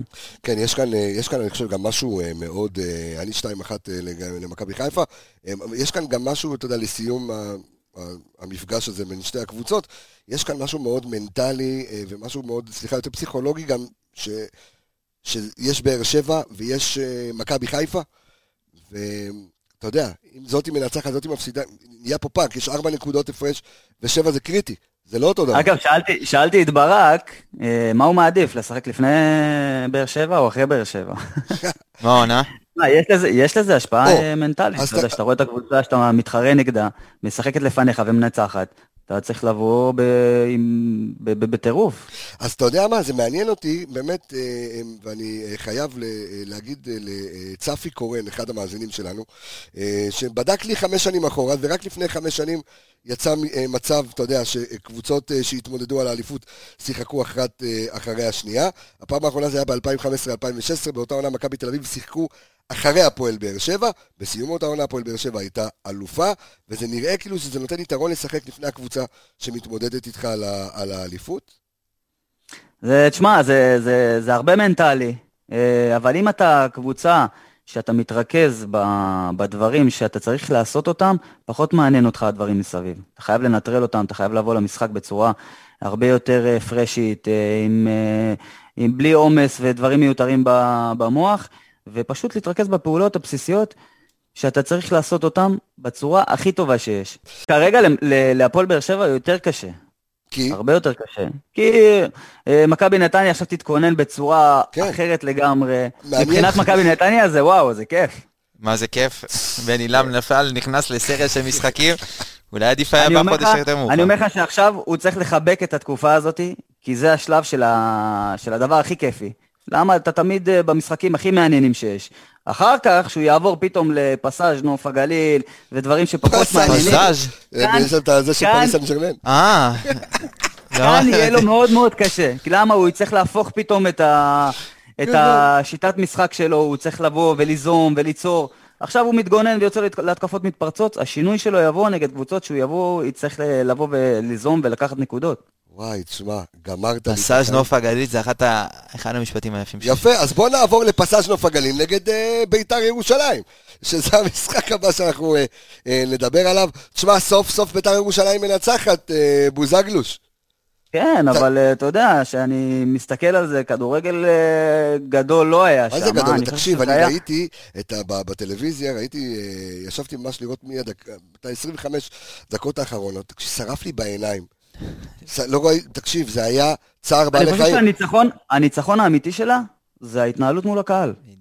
כן. מבחינתי, זה הניצחון הכי גדול, ועם זה הם צריכים ללכת עד הסוף, כי אתה, אתה רואה את העוצמות של הקהל של בית"ר ירושלים, אה, על הקהל השפוי שלה, אלה שמגיע, שמגיעים ומעודדים, ומתי שהם רוצים אה, למלא אצטדיון אז הם ממלאים אותו. ויהיה מאוד מעניין לראות את ה... את... לאן, לאן הפנים מועדות של ביתר קדימה. אתה יודע, בעתיד. היה מאוד מרגש לראות בסוף, אתה יודע, כי זה היה, באמת, זה היה, כמו אמרתי, זה היה צער בעלי חיים. זה נפצע לא קם, זה נתפס לו, זה... זה, אתה תקשיב. והפועל חיפה מנסה מצד אחד, והפועל חיפה כבר בעשרה שחקנים, ובית"ר ירושלים, אתה יודע, מתגוננת, חייבת את הנקודות האלה כמו אוויר לנשימה, ובסוף שזה יסתיים, אתה שומע את היש של הקהל, זה היה מאוד מרגש, אתה יודע, איזושהי הנחת רווחה, אה, והפועל חיפה קבוצה טובה, לא סתם, לא סתם היא נמצאת בצמרת, ה, אה, בצמרת הטבלה. הניצחון של בית"ר ירושלים זה ניצחון של הקהל השפוי על הדשא, אני חושב שמה שקורה בבית"ר ירושלים בתקופה האחרונה זה תהליך, אה, בוא נוציא רגע את האירועים בבלומפילד, אבל כן. זה כן תהליך חיובי שקורה מול הקהל. ויש איזה ככה דעה רווחת, אני מאמין שמאור גם יכול לשתף, של שחקנים בליגת העל, שאומרים, אתה יודע, בפה מלא, אם לא שיחקת בביתר ירושלים, אתה לא יודע מה זה השפעה של קהל. וביתר ירושלים... כן, אבל אתה יודע, אתה צריך להיות שם, אין ספק שזה נכון, אה, ביתר ירושלים זה קבוצה עוצמתית, אבל גם היא מאוד... אה, זה, זה, אין אפור, זה או לבן או שחור, זה כמו חבית נפט, אתה צריך לדעת, כן, אתה צריך לדעת אה, ברמה ההתנהלותית איך ומה לעשות, ולפעמים זה, זה, זה דבר מאוד אינטנסיבי, שקשה מאוד לעשות את ההפרדה בזה. זה מצד אחד מלחיץ, מצד שני, אתה יודע שאנחנו נתונים לפי המצב רוח של הקהל. אם הוא בא לעודד, אז זו דחיפה אדירה, ואם הוא בא אה, לשבות, אז אנחנו, זה גם משפיע על השחקנים, והשחקנים מתחילים לשחק עם משקל על הרגליים, וזה יוצר לחץ מאוד מאוד גדול. בית"ר ירושלים זה בית"ר ירושלים, אני חושב שזאת אחת הקבוצות הכיפיות לשחק בה שהולך לה. וכמובן שלא הולך לה, זה דבר שהוא פחות הפוך. כיף. אני חושב שביתר, אם ניקח רגע, דווקא הפועל חיפה נורא אכזבה אותי במשחק הזה, כי הפועל חיפה יש לה חלק קדמי, ובוא נגיד, ניקח את שתי החלוצים, זה אוש בולט ואלון תורג'מן, שהתחילו את העונה בצורה פנטסטית, ודווקא מהם ציפיתי לבוא ליותר לידי ביטוי, כי המרכז הגנה של ביתר ירושלים זה, זה לא מרכז הגנה, זה מרכז אה, לא יודע מה. אה, אם זה עם קריאף שהוא בכלל לא בלם, ועם חוג'ה שהוא גם לא שחקן שמתאים לרמה הזאת. אה, וכן ציפיתי, אתה יודע, שהחלוצים של הפועל חיפה כן אה, ינצלו את, את הבלבול ואת האי סדר בחלק האחורי של בית"ר ירושלים, וחוץ מגול בנייח, לא ראיתי את הפועל חיפה מגיעה למשחק. אה, כן, בית"ר שיחקה עם התלהבות, ויש לה חלק, אני חושב שהביאו זרים שהם כן משפרים את הקבוצה, אם זה ג'אסי ובואצ'י, שהם ראינו אותו בהחמצה מטורפת בסוף. מסמרת שיער, לא, לא ראיתי דבר כזה. אה, אבל כן, אני חושב שהם שחקנים שמכניסים אנרגיות, ואני מקווה בשביל בית"ר ירושלים, בית"ר ירושלים זו קבוצה שחשובה לליגה. ואני מקווה שככה הם יעלו על הדרך הנכונה, הם חייבים להתחזק, זה לא קבוצה שאני, שאני רואה אותה אה, מגיעה לפלייאוף עליון, מבחינה מקצועית זה, זה לא שם, אבל כן הם יכולים, אה, אתה יודע, לברוח מה, מהמאבקי תחתית, כי אני חושב שיש קבוצות שיותר חלשות מהם. אה, מעניין לראות מה, מה המשחק הזה יעשה, מה הניצחון הזה יעשה. כן, האם תהיה לזה המשכיות, וניצחון על פריס סן ג'רמן אה, הישראלית, זה לא... די, מספיק, לא פריס סן ג'רמן. פסאז' עם הרדבול באמצע. מה זה רדבול אקסל? מה זה שם? אה, איפה? זה נוף הגליל? כן, מה יש להם שם? לא הגיע שם רדבול. עושה לי... כמה זה בלו.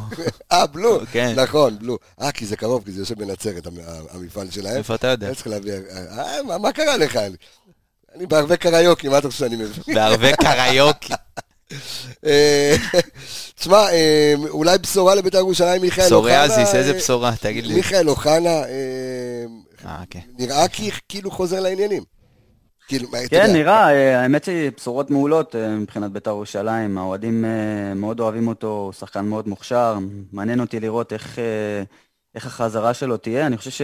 עד כמה הוא יבוא לידי ביטוי אבל בקבוצה לא מאוזנת כזו, כי זה שחקן, זה שחקן עם כדור על הרגל, זה שחקן דריבל. קודם כל, קודם כל, אחרי, אחרי פציעה קבסה, אני לא הייתי ישר זורק אותו למים, הוא צריך uh, לקחת את הזמן שלו ולהיכנס בהדרגה, גם מבחינת ההתנהלות של הקבוצה uh, מולו, צריכים לתת לו את הזמן, פחות uh, להלחיץ אותו, על, uh, כי כולם רוצים לראות אותו משחק, ומתי שהוא משחק רואים בית"ר uh, ירושלים אחרת, האוהדים רוצים, הוא רוצה, ולפעמים כשרוצים יותר מדי זה גם אה, הוכיח את עצמו שזה פחות טוב. ומבחינתו, קודם כל, כל עוד יהיה בריא וישחק אה, שהוא 100% בכשירות שלו, אנחנו נראה כדורגל יפה. טוב, אז uh, הפועל, גם בית"ר ירושלים וגם uh, נוף הגליל uh, עם, אותם, עם אותן הנקודות בטבלה. Um, ובואו ניתן עוד כמה נתונים על ה, גם על שתי הקבוצות. אז שימו לב, הכובש, הכובשים המובילים של נוף הגליל זה אה, סתיו נחמני וקיזיטו, שהיה בהפועל כפר סבא, נכון? אם אני לא טועה. אה, מהצד השני, אה, בואצ'י ותמיר עדי, כל אחד עם שני שערים, גם כן הם הכובשים המובילים של בית"ר ירושלים. מסירות מפתח מדויקות, פרייטר ושוקרני הם בנוף הגליל, ומהצד השני, ג'אסי עם ארבע מסירות מפתח. זריאן, גרצ'קין ושועה עם, שתיים, עם שתי מסירות מפתח מדויקות כל אחת.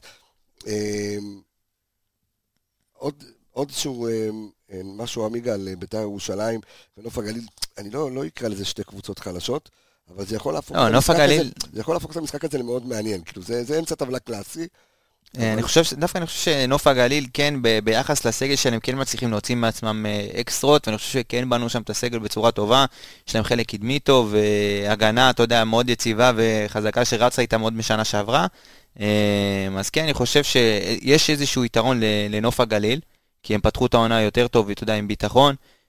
גם הם, ב... הם בלי לחץ, הם בלי בדיוק, ציפיות. בדיוק, הם באים לשחק בכיף, אתה יודע, הם, אני לא, לא רואה אותם באים ומתבטלים, גם ראינו אותם נגד הפועל תל אביב, ונגד קבוצות יותר חזקות, גם נגד מכבי פתח תקווה, אומנם מחזור אחרון, הם קיבלו ארבע, אבל הם שיחקו כדורגל, הם לא באים להתבטל, אין שם לחץ, כמו שמאור אומר, ונגיד, קח אותם ותשווה אותם להפועל ירושלים, אז כן, פה יש את האיכות שאין בהפועל ירושלים, גם לשחק את הכדורגל, ובסופו של דבר גם לכבוש את השערים 70 נקודות, ולא סתם ממוקמים כרגע בחלק העליון של הטבלה, וזה נקודות שבסוף העונה, כי מן הסתם נוף הגליל, אני לא רואה אותם עכשיו רצים עד הסוף, או פלייאוף עליון, חושב שהטבלה בסופו של דבר תתאזן. אני מבחינתי, אם יישארו בליגה זה הישג. בדיוק, וזה מה שהם עושים כרגע את הנקודות, שבסוף העונה הם יסתכלו על הפתיחת עונה ויגידו, זה מה שנתן לנו את הבוסט, את האקסטרה נקודות האלה כדי להישאר בליגה. בוא נגיד שאם יש בעיה ב... לנוף הגליל זה בקישור האחורי, אז אה, פדרו פטרצי, פטרצי, הקשר האחורי של נוף הגליל, הוא שני בליגה בעיבודי כדור בחצי הקבוצה שלו, הוא ממוצע של שני עיבודים למשחק. השאלה אם יש מישהו בביתר בכלל שיוכל לנצל עיבוד כזה, אתה יודע. אה. יש, ראינו את שואה פתאום נותן גול, ויש להם שחקני חלק אה, קדמי מאוד מאוד טובים, מאוד איכותיים, הבעיה היא... איך מביאים את הכדור אליהם. ואני חושב שפה נופלת בית"ר ירושלים, אה, להביא את, השחקנו, את הכדור לשחקני המטרה, אה, והגנה, תשמע, הגנה זה, זה לא הגנה של ליגת העל. אני... רק, אותי, רק אותי מעניין אם אה, פטראצ'י אה, קיבל את הנתון הזה, הוא יודע את הנתון הזה שהוא שני בליגה בעיבודי כדור. אז, אז בוא אני יכול להגיד לך שעבדך הנאמן, שזה אני, הקמתי כבר בעונה שעברה, וגם בתחילת העונה, מחלקה, מחלקת אנליסטים. לנוף הגליל, אנחנו מקימים אה, דרך המכללה שלי לכל קבוצות הליגה, גם לבית"ר ירושלים דרך אגב. אה, ו... זה נתון מאוד מאוד מעניין, שחקן צריך לדעת באיפה הוא לוקה. אז, אז אני מניח ש... שמחלקת האנליזה של, ויש כזו, וזה כיף לדעת שיש כזו לנוף הגליל, אה, יושב שם בחור בשם ידין לוגסי, שהוא מנהל מחלקת האנליזה בנוף הגליל, ואני מניח שהוא רואה את הנתונים האלה, וזה נתון שצריך לתת לשחקן אה, כדי שיבין שדווקא אתה, שיש לך עיבודים בחצי שלך, זה משהו שהוא אה, מאוד אה, מאוד מאוד מאוד קריטי. ועדיין בית"ר ירושלים, מאור, אחרונה כמעט בכל, הקט... כמעט בכל הקטגוריות. איומים לשער, איומים למסגרת, כדורי רוחב, ניסיונות למסירות מפתח, מאבקי אוויר, חילוצי כדור, היא עדיין למטה, למטה, למטה, למטה בקטגוריה. ואני שואל, כי אנחנו תכף נעבור לשיחות על מאמנים, כשקומן אחד הלך הביתה, נדמה שאח שלו, בדרך. לא, אז זהו, אז לי זה, זה נדמה כאילו סביב צמר גפן כזה, כאילו לא... לא יודע. בוא נגיד, אין אה, בבית משפחת קומן, התקופה, בוא נגיד תקופה פחות טובה, אה, ואני דווקא בטוח, אני הייתי בטוח בתחילת העונה שהקומן הראשון שילך זה הקומן של ביתר. אבל לשמחתי התוודעתי והקומן ה... אני לא יודע איזה קומן, אתה יודע מה, אני לא יודע איזה קומן פחות טוב. קורה וואי, בוואטסאפ המשפחתי. קומן עזב את הקבוצה. קומן עזב את הקבוצה. מי נשארה? עם הקומן. עם הקומן, קומניה. אני לא יודע, אני לא יודע איזה קומן פחות טוב. לא יודע איזה קומן פחות טוב, אני אומר לך אמיתי. קומן של ברצלונה לא נופל, באמת, אני אומר לך, זה היה אחד הבלופים, אבל... מה שכן, קומן של ביתר, הוא לדעתי המרואיין, חבל על הזמן. כן, כיף לשמוע אותו. כן, הוא מדבר דוגרי, הוא מתעצבן, ואז חוזר עם העט והמחברת וכותב, אני לא יודע מה הוא כותב. כותב ספר. כן, הוא כותב ספר. איך זה להיות אח של קומן ולהפסיד עם בית"ר ירושלים. אה, הימורים, כן. אה, וואו. רוצה הימור? נו. 3-0 נוף הגליל. פאה! תזכור מה הוא אומר לך. יאללה. תזכור, תזכור. האמת היא שההבדל המשמעותי פה זה הציפיות אה, והלחץ. בית"ר ירושלים מגיעה עם לחץ וציפיות, למרות המשחק והניצחון במחזור הקודם. נוף הגליל מגיעה למשחק הזה מאוד משוחררת, אה, רוצה לשחק כדורגל, ואני רואה פה תיקו, תיקו אחת. תיקו, אני רואה 2-0 בית"ר דווקא. ממשיכה את ה... אה. ממשיכה, כן. הקהל, אני חושב שהקהל גם, אתה יודע, ימשיך לעטוף אותה, כי הקהל של... אני גם נוטה להסכים איתך, תדע לך. אה, כן, אני חושב ש... אני עם נוף הגליל. אני חושב שקרה פה איזה משבר מסוים, קרה פה איזה משבר מסוים, שה... שיתחיל קהל, אתה יודע, שהוא...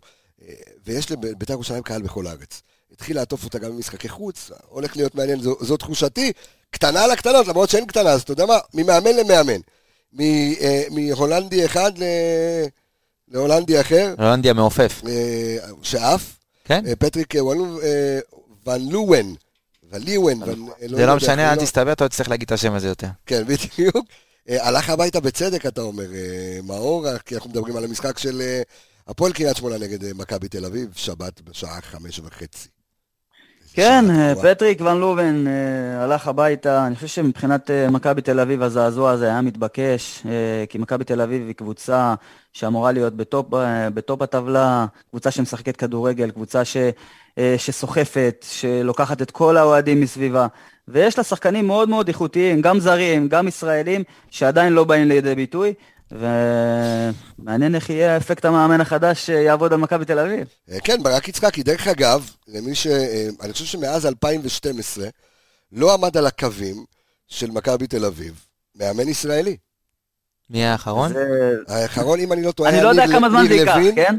ניר לוין ומוטי איווניר. אני חושב שאז בדיוק אה, מישהו פוטר, ושם, אלה האחרונים הישראלים שעמדו ב, על הקווים של מכבי תל אביב, וברק, לא, ברור שהוא מאמן זמני, כן? זה לא סיפור סולשר, שמאמן זמני שנתקע, אבל... אגב, לי היה מאוד מוזר לראות את ברק עושה אספת קבוצה.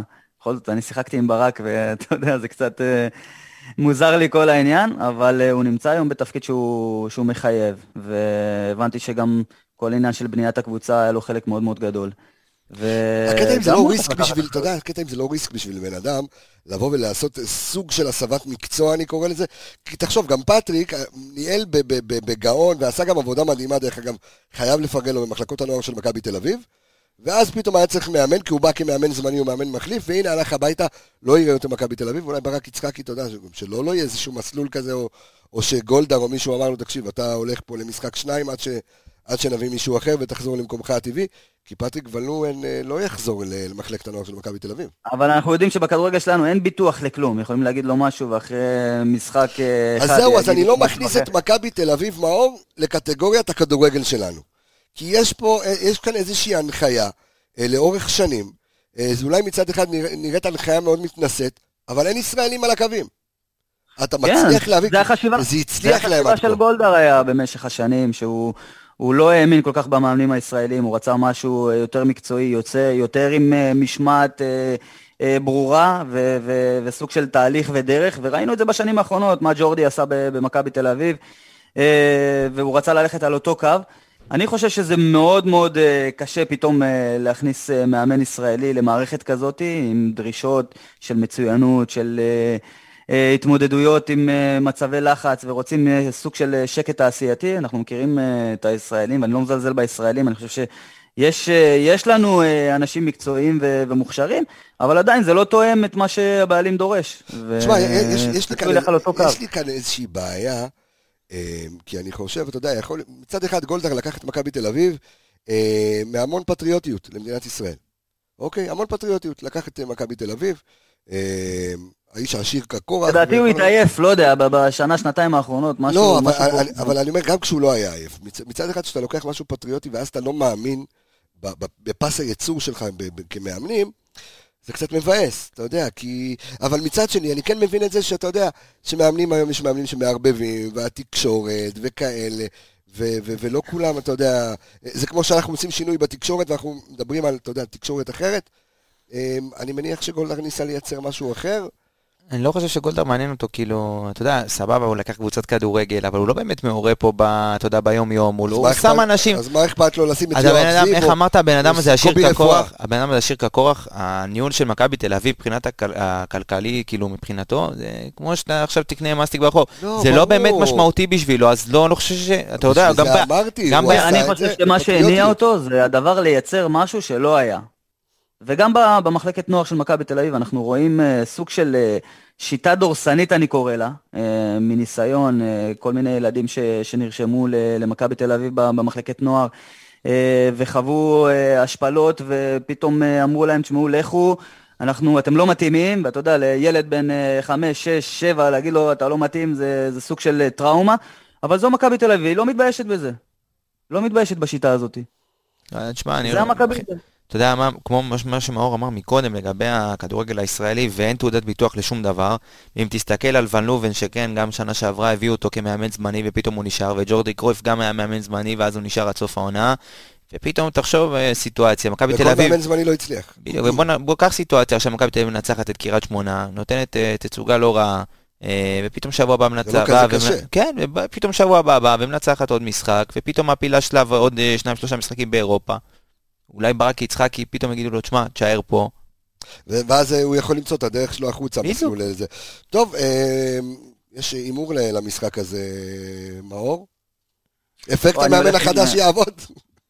לגמרי, אני אוקיי. דווקא אה, חושב שיהיה איזה שינוי מסוים, אם זה לא ברמה המקצועית, אז אה, ברמה האנרגטית והטירוף, כולם עכשיו תחת זכוכית מגדלת של של להוכיח. אני שאמרתי לי בתחילת העונה שמכבי תל אביב אה, בצורה שהיא משחקת, לדעתי לא מגיע לפלייאוף עליון, כולם צחקו עליי.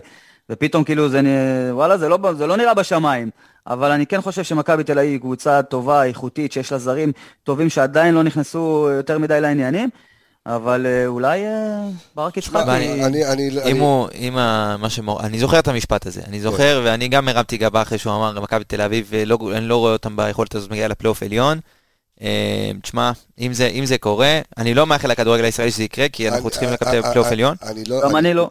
אני, אני לא, לא, לא, ברור, אבל תשמע... אבל בוא, אנחנו מדברים, מדברים, מדברים, לא אמרנו מילה על קריית שמונה. קריית שמונה מפרקת במחזור הקודם את... אה, סכנין אה, המפורקת. לא משנה, עדיין, עם, עם שלישיית אמצע מאוד חזקה של סכנין, תכף אנחנו ניגע בהם אה, בקטנה, אבל הפועל קריית שמונה מגיע בפורמה למשחק הזה.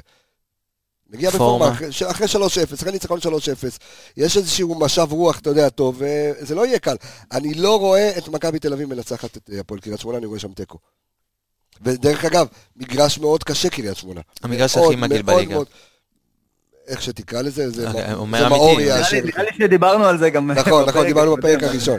אך אין, אין, כאילו אין מגעיל כזה, באמת. בדיוק, אז... אה, אין מגעיל, אבל אני חושב שהמשחק הזה תלוי במכבי תל אביב, היא תבוא אחרי כל מה שעברה השבוע, אה, וגם ההפסד במחזור הקודם. היא תבוא ברמת אה, אנרגיה מטורפת אחרת, של להוכיח, שחקנים ירוצו, שחקנים אה, ירצו להביא את היכולת שלהם על המגרש, ואני הולך פה עם מכבי תל אביב. אז הפועל, אז 2-0, אוקיי. אה, אז אתה אמרת את ההימור שלך? לא, אני אגיד לך. תגיד לי. אני מכפיל את ההימור של מאור, 4. 4, אוקיי. אני תיקו. תיקו אחת. אני, אני הולך הפוך מה שהלכתי שבוע, שעבר, 0-0-0-0, היה לנו מחזור, כל מחזור, כל משחק עכשיו אתה בניחוס שלך לא יהיו שערים. אוקיי. תשמע, מאז שפתחנו את ה... מאז שהתחלנו את הפודקאסט, תשמע, גם המחזור הראשון, גם המחזור הזה, מלא שערים היה. הבאנו את הברקה לשערים. אז הפועל ירושלים אה, מתפרקת אה, על ידי הפועל, אה, על ידי הפועל באר שבע, ומכבי פתח תקווה מפרקת את נוף הגליל במחזור הקודם, הן נפגשות מחר, סליחה, נפגשות בשבת, אז... הפועל ירושלים ומכבי פתח תקווה, זה עוד קרב אבוד מראש להפועל ירושלים, מאור? אה, בכדורגל אין אבוד. כל משחק הוא לגופו. אה, צריך לדבר איתי בקלישאות. בוא, תראה. חייב להיות קצת קלישאתי, עד עכשיו אני לא, לא, לא נכון, קלישאתי. אני נותן לך שתי קלישאות לפרק. לפרק, לפרק. הפועל ירושלים, לא יודע, מגיעה כזאת, כאילו היא רק רוצה להעביר את הזמן. אה, ומבחינתי אה, מכבי פתח תקווה מגיעה למשחק הזה הרבה יותר טוב, אחרי ניצחון גדול במחזור האחרון. רואים אה, הרבה פוטנציאל במכבי פתח תקווה, אני חושב ש... שפתח תקווה שווה פלייאוף עליון בקל. יש להם שחקנים טובים, כן. היא משחקת טוב, הטירוף של גיא לוזון חודר לשחקנים, וזה תלוי במשחק הזה.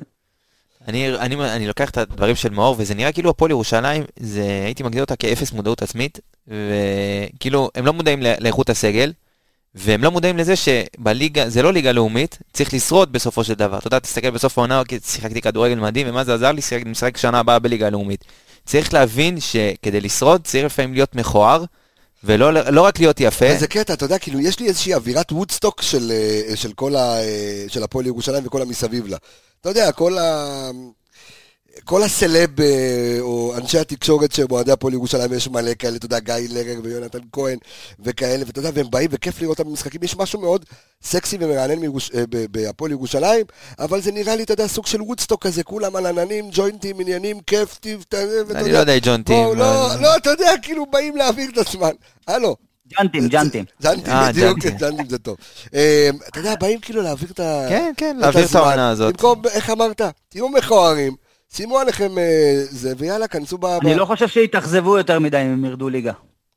אז, אה, אז זה מה ש... בגלל זה אני קורא לזה אווירת וודסטוק, אתה יודע, היפים שנות הש... הלו, כן. חברים, אתם רוצים להישאר ב... אתם לא רוצים להיות אפיזודה חולפת. שנו גישה, שנו גישה. בדיוק, זה, זו, זה אני, אני רואה את אה, מכבי פתח תקווה. תשמע, אני אגיד לך מה, בתור שחקן שהמאמן שלך בא ו... ואומר שאחרי הפסד להפועל באר שבע שהם עלו... בכל פרמטר. פרמטר אז אני לא יודע עד כמה כאילו אפשר, אה, אתה יודע, להתייחס לזה ברצינות. תשמע, יש לו רעיונות מהסרטים. חוץ מהפרמטר של השערים. אני חושב שהוא מאמן מצוין, אגב. כן. כן, זיו אריה מאמן אה, מעניין. הם כן מציגים כדורגל טוב, אבל תשמע, בסופו של דבר תכלס, אתה יודע, אתה לא... אתה צריך לשרוד בליגה. אה, מה זה כדורגל טוב? כדורגל טוב זה בסוף אה, לנתח. כן, אבל אני... לא, לא מספיק רק לרצות. נכון, אני חושב ש... אם לרצות ואני לא מגיע ואני לא עובר את החצי, אז מה עשיתי בזה? לגמרי. אוריניו לקח את ליגת האלופות עם אינטר, עם הקבוצה הכי מכוערת שראיתי בחיים שלי, ולקח, אז הכל טוב. אז מזיו אריה למוריניו, איזה אילנות. איזה אילנות, חג ט"ו בשבט. ט"ו בשבט. אה, טוב, אז מכבי פתח תקווה... אה, הימורים? אני, אני אומר שהיא תמשיך ותיתן... אה, תנצח את המשחק הזה. 2-0 מכבי פתח תקווה על... על הפועל ירושלים? על ירושלים. אני אומר 2-2. 2-2, כן, מאור? אני אומר 2-0. 2-0. אני אומר 2-2, קבוצה שהייתה שתי גולים בשבעה מחזורית. כן, יכפילו את הזה. כן, אתה רץ פה. טוב, ונסיים, אה, לא, יש לנו עוד שני משחקים. אז uh, הפועל תל אביב uh, שפירקה, מול בני סכנין שהתפרקו, היא תמשיך בפורמה הטובה של המאור? לדעתי כן. אתה רואה הפועל תל אביב שבאה לכל משחק, יוזמת, מנסה לשלוט במשחק, תוקפת, יש לה מגנים יוצאים מן הכלל. באמת מנסה לנצח את המשחק דרך פעולות התקפיות, וזה לא אופייני לראות את הפועל תל אביב ככה בשנים האחרונות. ויחד עם כל, ה, כל העניין הזה, יש להם דחיפה אדירה מהקהל, ש, שזה, אי אפשר להתעלם מזה, למרות כל הדברים מסביב. יכול להיות ששם הבינו במה צריך להתרכז, וברגע שאתה מתרכז בדברים הנכונים, גם היכולת מגיעה. שחקנים פנטסטיים, כן. אפרופו הפועל תל אביב, מאור, תן עדכון אם הכסף נכנס או לא. נכנס הכסף כבר? החשבון עבר? אה, אני עושה ריפרש עדיין, אז אני לא יודע. כשאתם שומעים את מאור שקט, אתם יודעים שהוא עושה ריפרש על אם נכנס או לא נכנס. האמת, האמת, אני אגיד לכם את האמת, אין לי ציפיות. אני זורם עם זה פשוט. תשמע, אז אה, עד ש... עד ש... נכנס וכמה נכנס. תשמע, עד שייכנס הכסף אנחנו נדבר, הפועל תל אביב כן, אה, תשמע, כמו שמאור אמר, מנסים לשחק כדורגל, וזה הולך להם, הם גם משיגים תוצאות טובות, ואם היינו אותם נגד הפועל חדרה, פתאום נותנים שלישייה, אה, ולפני זה מנצחים את בית"ר ירושלים, אז כן, הם מצאו איזושהי דרך ואיזושהי שיטה, ופתאום... כן. בדיוק, וקלינגר פתאום חוזר לקווים, ופתאום איזה אנרגיות חדשות, למרות שגם הם הציגו כדורגל טוב לפני שקלינגר היה, יש שם איזה תלכיד מאוד מאוד טוב, שגם נראה שהתחבר, אנחנו שוב מדברים על ה... על הוותיקים, אם זה ורד, שראינו אותו גם אה, מתוגמל בשער על העבודה הקשה שלו, ואיזה אייבינדר שהוא כן. מדהים. אה, והשילובים הצעירים של ליינדר ודוידה. בדיוק. יש, יש, שם, יש שם אחלה תמיל, ואני חושב שהוא יכול לעבוד טוב, יכול לרוץ, וכמו שאמרת, פועל תל אביב יכולה, אה, אם תמשיך בקצב צבירת נקודות, גם לעשות פלייאוף עליון, אתה יודע, וזה לא, לא רחוק. בזמן שמאור עושה... אגב, כן. רוסה, רוסה או רוסה? רוסה, רוסה. ברלי רוסה. שחקן פנטסטי. התפספס קצת בהפועל באר שבע, חבל. יש לו דריבל טוב, ואני כן. אמרתי בהתחלה שאין לו יותר מדי דריבל, ואני אחרי כמה מחזורים אני חוזר בי, ויש לו דריבל יוצא מן הכלל. הוא שחקן שהולך לעומק, אה, עם הרבה תעוזה, בלי פחד, מנסה לעשות את החברים שלו יותר טוב, ועם המנהיגות של אייבינדר וורד, אנחנו רואים, הפועל תל אביב טובה. מגניב, אז אה, בינתיים אה, שמאור ממשיך לרפרש אם הכסף נכנס או לא, וגם אם הכסף נכנס, אני חושב שצריך ור, בשביל לראות אם נכנס, איך נכנס וכמה נכנס. תלוי מי השופט ואם משתמשים בבר. בדיוק, ונסיים בהפועל אה, חיפה, הפועל חדרה, אז שני, שתי הקבוצות האלה הפסידו, אבל שתי קבוצות שנראות טוב מאוד.